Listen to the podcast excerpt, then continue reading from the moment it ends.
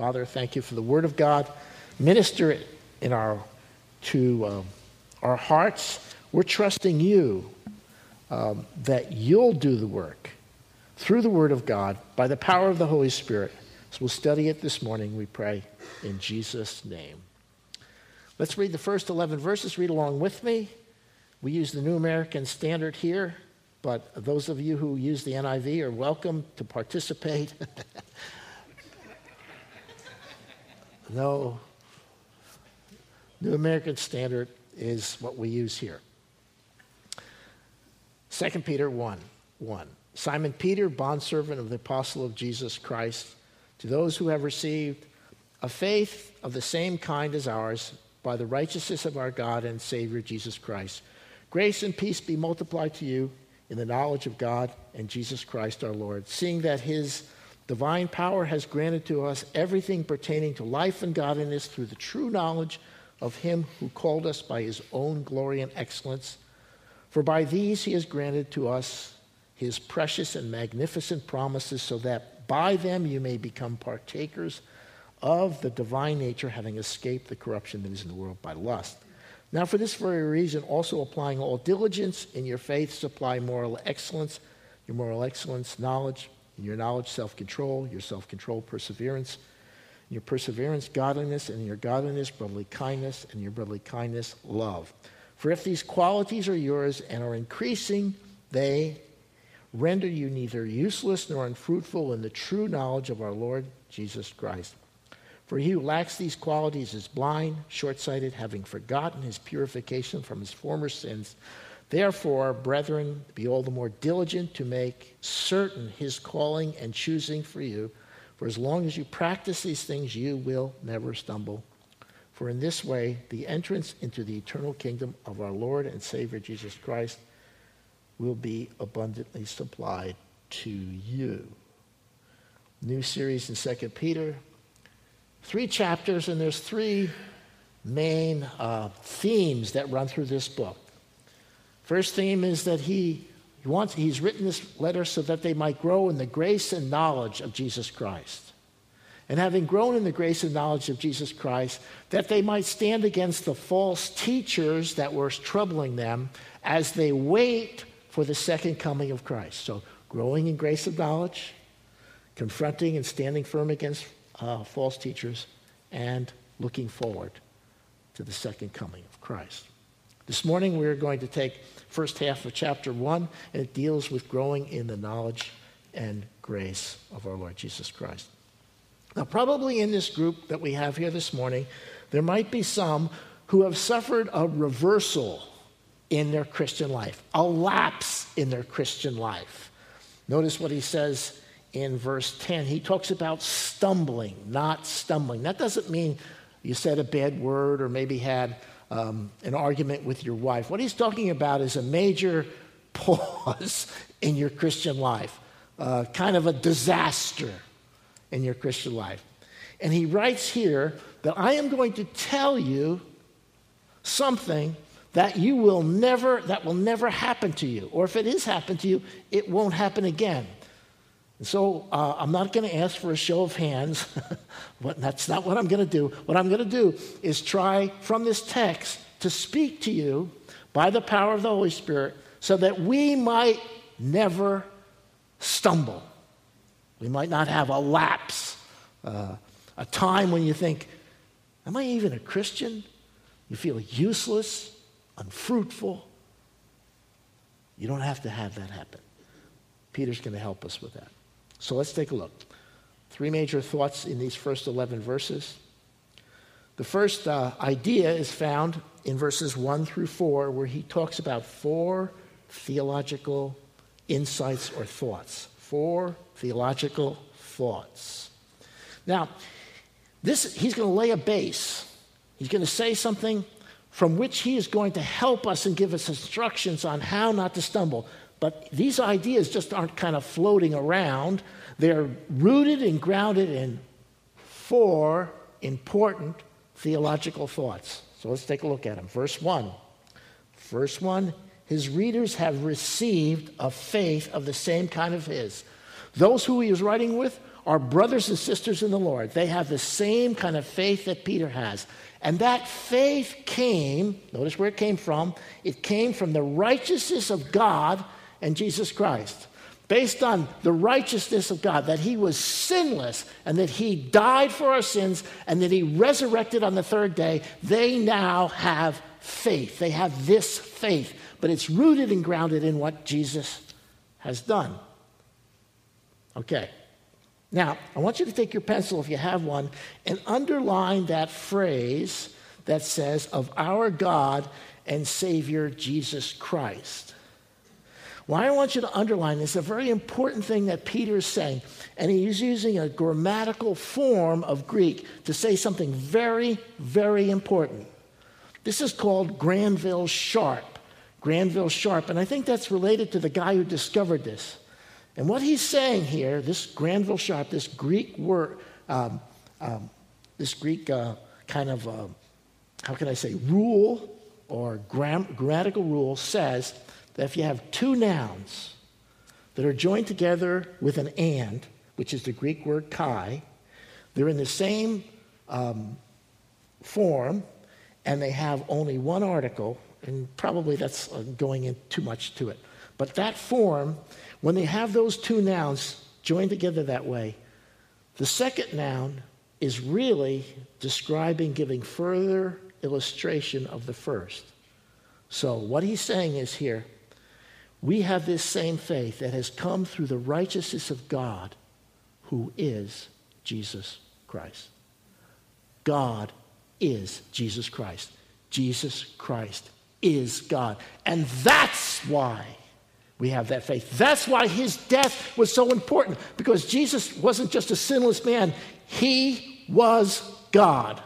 Now, Peter is making this statement, and you can't get away from it. He's using a Greek grammatical form that's stating exactly that Jesus is God. Then he even accentuates that, for in verse 2, he says he uses the very same form again. He's saying we have come to have this faith through the righteousness of God, who is Jesus Christ. Very important. Very important statement. Okay, that's the first theological thought. The second is found in verse 2. This knowledge brings grace and peace into our life. Because we have this knowledge, we have now grace, unmerited favor, and peace with God. Now, primarily, there's two Greek words. You're getting a lot of Greek this morning. There's t- primarily two Greek words that have to do with knowledge. One has to do with just knowing the facts, okay? And we've met people like that, haven't we? People who know about Jesus. Well, yeah, Jesus died for my sins. Yeah, he's the Messiah. And they say that he resurrected on Easter. They have the facts. That's the Greek word oida, okay? There's another word it's called the Greek word gnosko. So you have oida, which is just knowing facts. Gnosko is the word that has to do with experiential reality of those facts. Those facts have ex- helped us experience Him. It's just not knowing facts, but it's having that knowledge, and it has changed our lives. It, we have entered into it. Throughout this chapter, when he talks about the knowledge of Jesus Christ, he's not talking about oida, just knowing the facts about Jesus Christ. That won't change you. But gnosko, it has experientially changed you. You've entered into it. And that experience brings us grace, his unmerited favor, and peace with our Lord Jesus Christ. That was the second theological thought. The third theological thought this knowledge brings about the availability of divine power. Notice what he says seeing that his divine power has granted to us.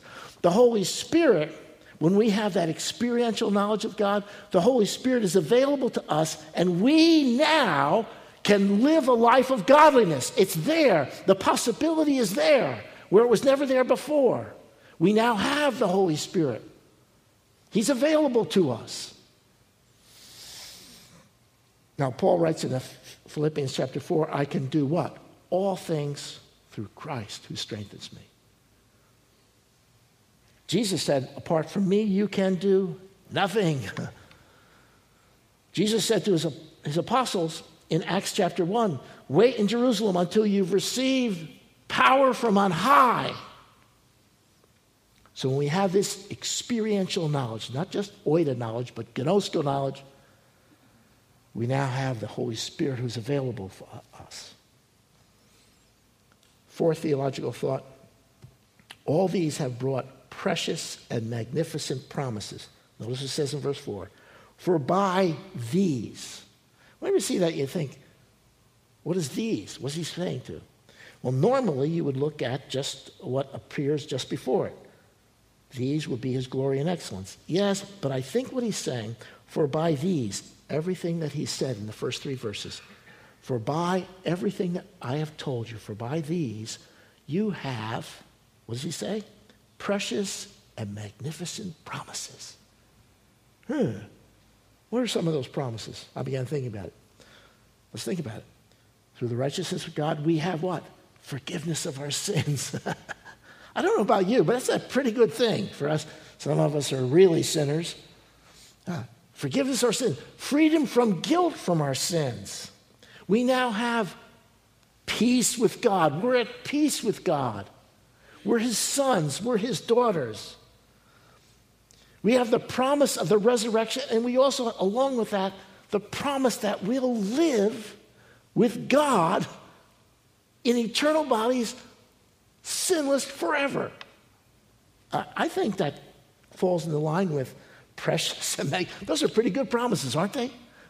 Those come through the death and resurrection of Jesus. But notice the effect that it has. Notice the second half of verse 4 so that so that you may become partakers of the divine nature. What does that mean? We become God? No, that doesn't mean we become God. But the Bible says in 1 John that when we see him, we will be like him. What are the two qual- what are two of the qualities of God? One, he's without sin, and one day, one day, my dear friend, you will be without sin. Second quality, eternity. One day you will live forever, forever. Then he goes on. And he says, You're partakers of divine nature, having escaped the corruption that's in the world by lust. Now, that happened the first moment you were saved. Then all of a sudden, boom, if anybody in Christ, what is a new creation? You now began to separate yourself from the corruption in this world. And that will continue on. And then one day, there'll be that final separation. And you'll be totally separated from the corruption that's in the world. So that's his four thoughts. Four thoughts, okay? Now, beginning in verse 5, he lists, here's the second main, main thought here, is seven primary Christian virtues. Seven primary Christian virtues. Now, notice what he says. Now, for this reason, what reason? Everything that he's just said, he laid the base with those four theological thoughts. Now, because those are true, you need to add to your their faith that comes through Jesus Christ these seven Christian virtues. And you need to do it with all diligence. With all diligence, which means do your best. Do your best to add to that faith that God has given you, that you have because of Jesus Christ, now, you need to add these seven things. Do your best. Now, it says in James chapter 2, verse 14, it says what? What good is it, my brethren, if a man says that he has faith and has not works? Can that kind of faith save him? And the answer implied by the question is no. Why? Because he has oida faith. He just knows the facts. He goes on later on in James chapter 2 and says, The demons even believe. They've got the facts, but demons aren't saved. Why? Because they don't have the experiential knowledge. When you have the experiential knowledge and you have opened your life to Christ, for the first time in your life, if any man be in Christ, he is a new creation. You have the desire to give it your best through the power of the Holy Spirit to begin to add these things to your belief, to your experiential knowledge of Jesus Christ. That's what he's saying. Okay, let's take a look at these. You might want to write these down. The first is moral excellence. That means, believe it or not, being good. It means you're a good person. Now, Jesus was a good person. Now, he did a lot of good. He healed and preached and everything. But you know what? He attracted sinners and all kinds of people to him. You know why? Because he was just a good person. He was good to be around. Are you that kind of person? Good to be around? Are you not argumentative and critical and negative? Let me read you uh, 2 Timothy 4. This is a great verse. 2 Timothy 2.24.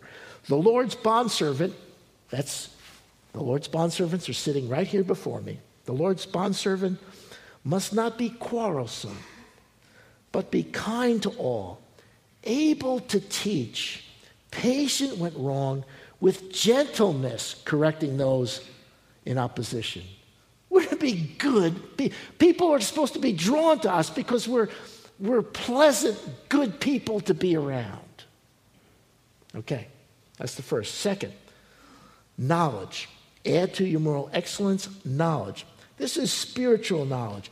Not only from the Word of God, like we're doing scripture memory, we're to grow in our knowledge, but that knowledge is, is to be experiential not only with the, the practical Word of God, but with uh, the incarnate Word, with, with the person of Jesus Christ. We're to grow in the experiential knowledge of God. Now, I don't know about you. When we began this year, we passed out these Bible reading plans. I, I hope some of you are continuing on. You're saying, well, Pastor Neil, this is kind of legalistic, you know? Uh, but I'm, I'm pressing my way through Jeremiah and Isaiah. These are long books. Right now, we're in Jeremiah and Isaiah. And, uh, but you know what?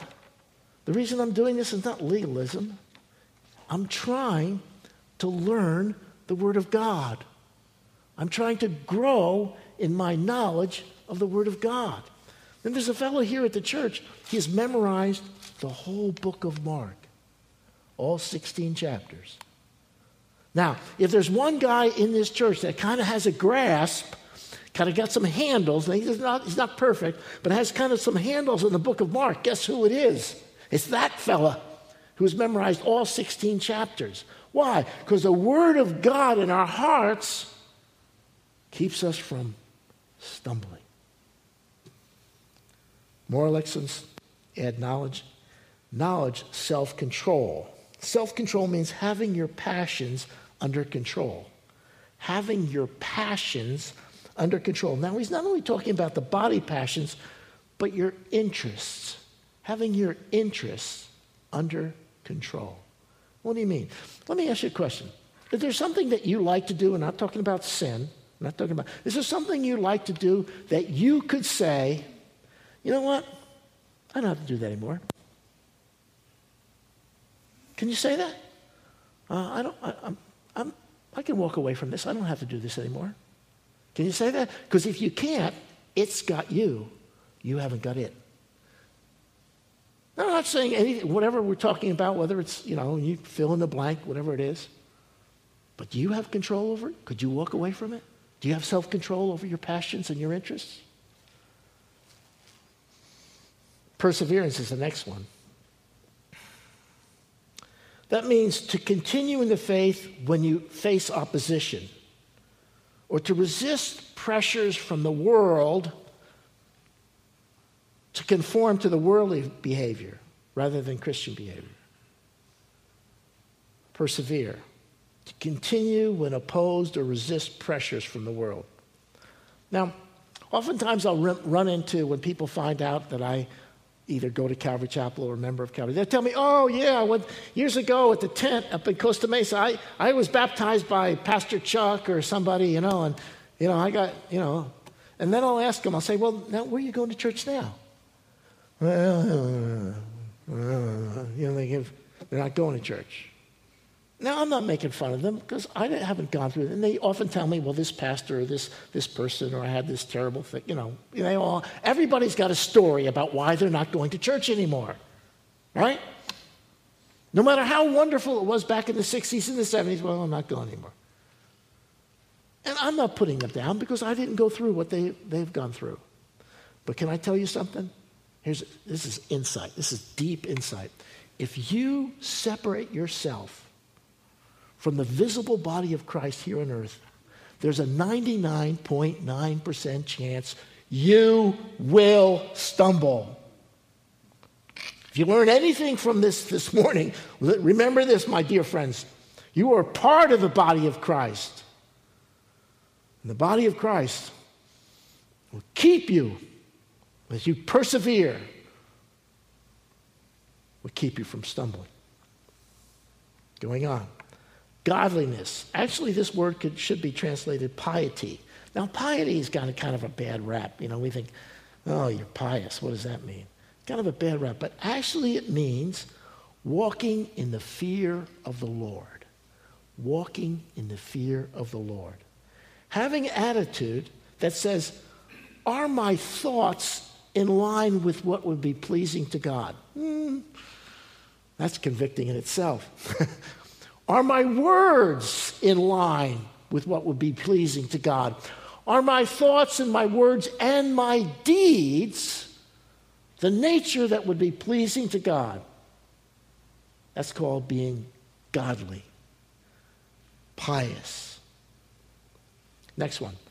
Add to godliness brotherly kindness. This means a practical caring for others' needs. There's where we get the word Philadelphia which is the city of brotherly love. It's, it's from the same Greek word. It means practically caring for what brothers' needs, sisters' needs. Then the last one is a little different.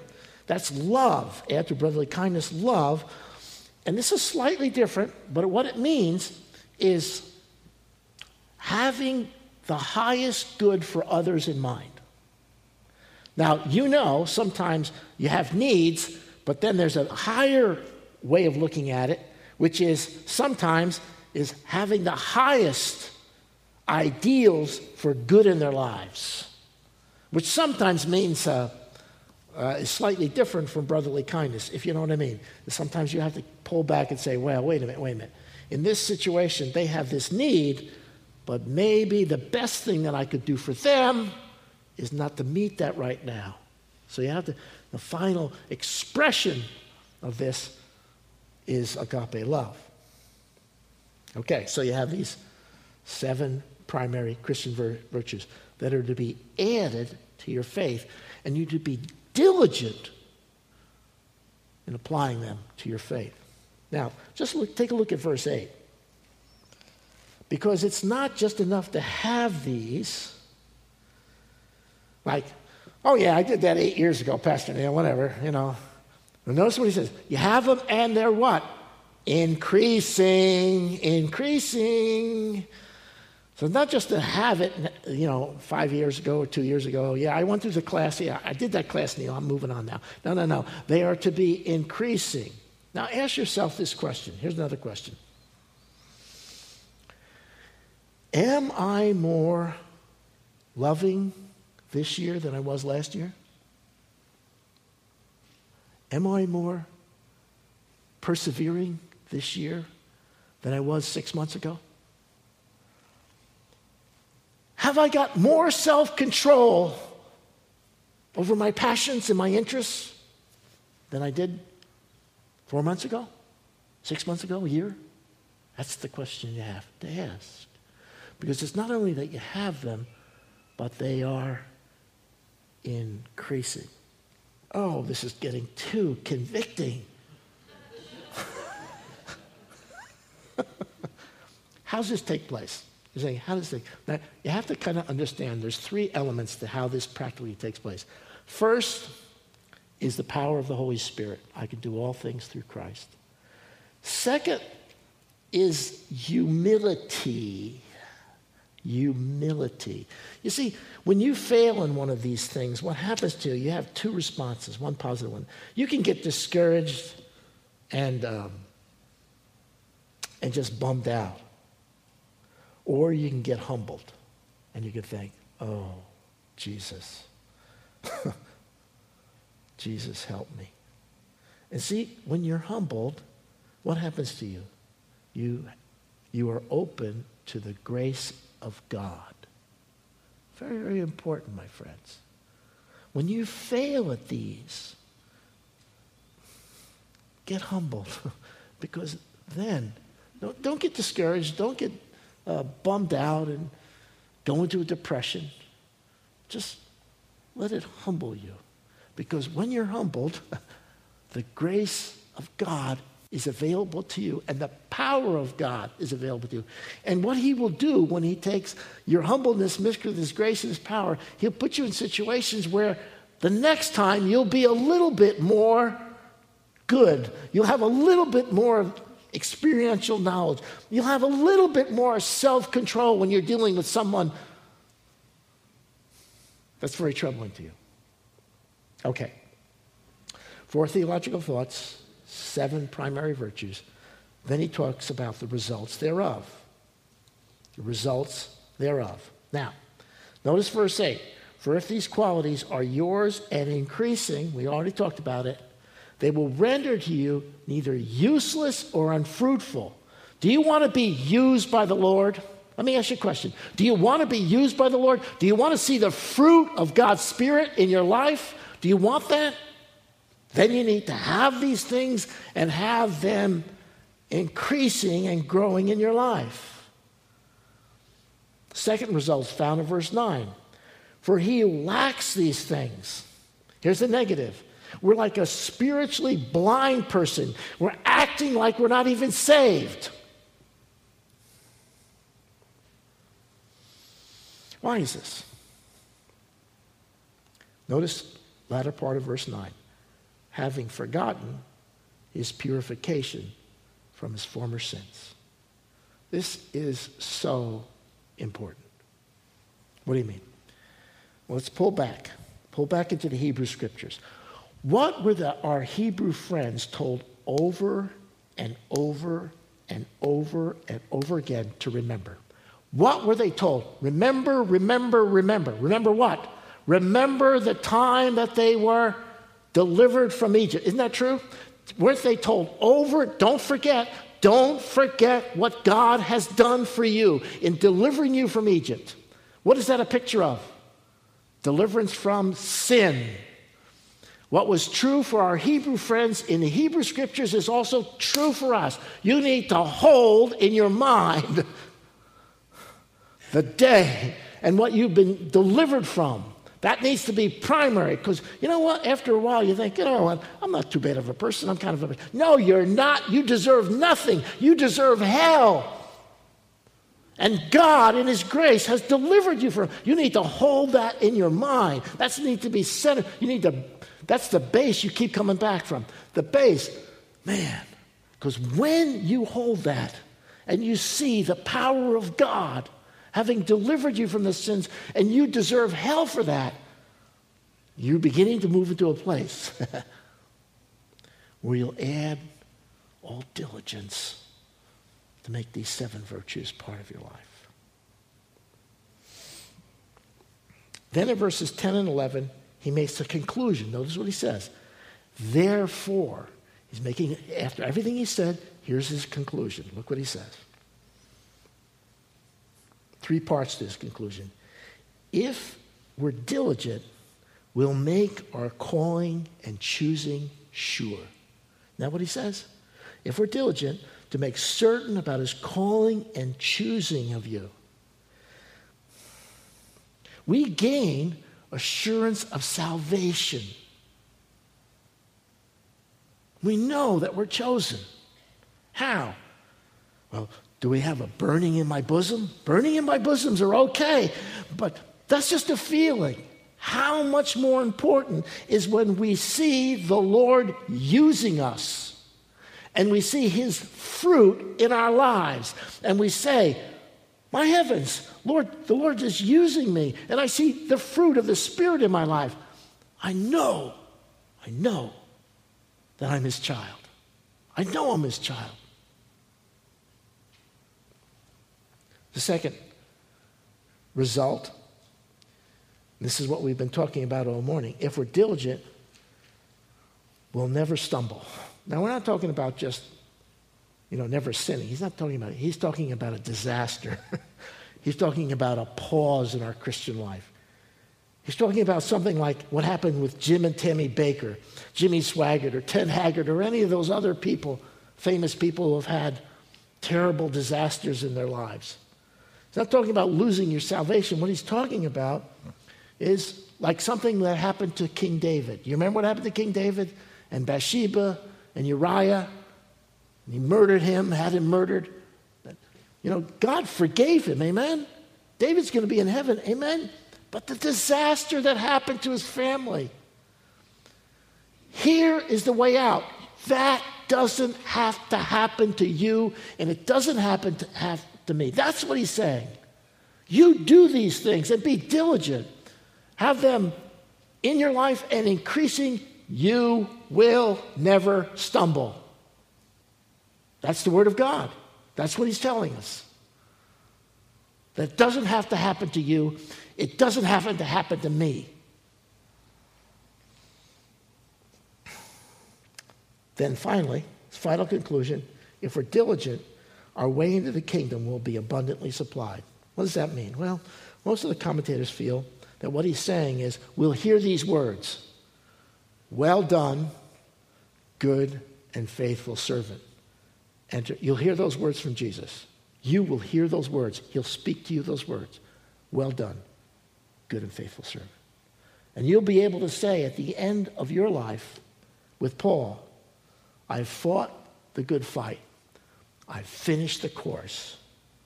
I've kept the faith. And laid up for me now is what? The crown of righteousness, which the Lord Himself will give to you, will give to me. Okay. Four theological thoughts, seven primary Christian virtues, and the results thereof. If you'll do these things, you will never stumble. It's a promise of God. Now, next week we'll be looking at uh, the second half of chapter 2. And in that, in verse 14, look with me just for a moment in closing. He says, I know that the laying aside of my earthly dwelling is imminent. Peter's saying, you know, I'm, I'm getting to the end. As a matter of fact, now here, look at this one. How'd you like this? As also the Lord Jesus has made it clear to me. Somehow God said, You're a dead man. you're, you're finishing up. Okay? How did he respond? Well, there's this story about an older gentleman he's talking to some of the people around him. He says, You know, I've sure gotten old. I've sure gotten old. I've had two bypass surgeries, a hip replacement. Both my knees have been replaced. I've had prostate cancer and diabetes. I'm half blind, can't hear anything quieter than a jet engine.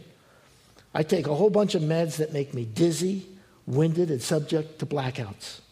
I can hardly heal, feel my hands and feet. I've lost most of my friends and family. Sometimes I forget how old I am. But thank the good Lord, I still have my driver's license.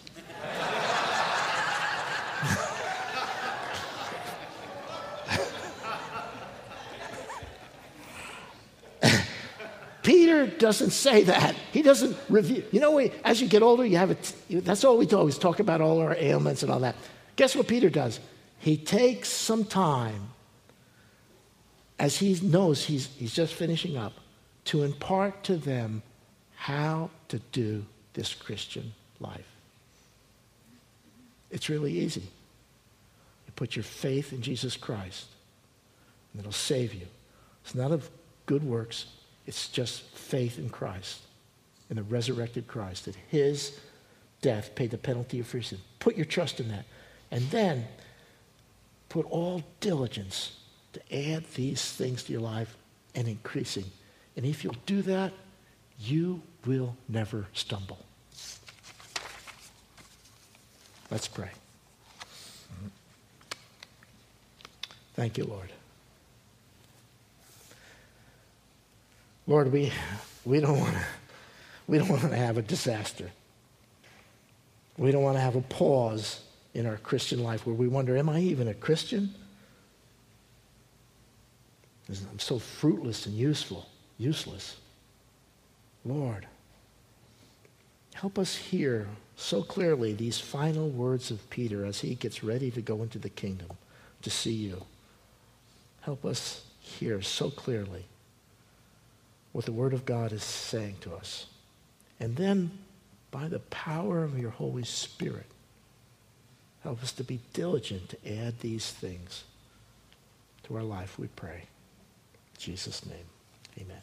Please stand with me this morning.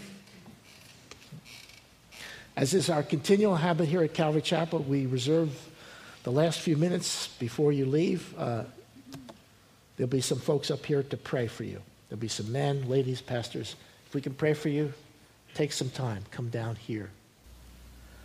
If you're here this morning and you've never accepted Christ, or perhaps you've you want to rededicate your life. Perhaps you've had a time where you've been not walking with the Lord. This is your time. I want to give you an opportunity to come forward. Now, I'm not going to embarrass you, but I want to give you an opportunity to say, to confess Jesus Christ publicly. If you've never done that and you would like to do that this morning, either to receive Christ first time or maybe open your life in a new and different way, or maybe make a, a a statement to everyone who's here that Jesus Christ is my Lord and Savior, and I'm going to walk with him. As Lauren closes us in prayer, I just want you to come forward. Lauren and Pete, close us in prayer. Come forward. Meet me down here. I won't embarrass you. I want to pray for you, send you on your way. We have some information for you, get you going here. If that's true for you and you'd like to experience that right now, why don't you come forward as Lauren and Pete help us with our closing song?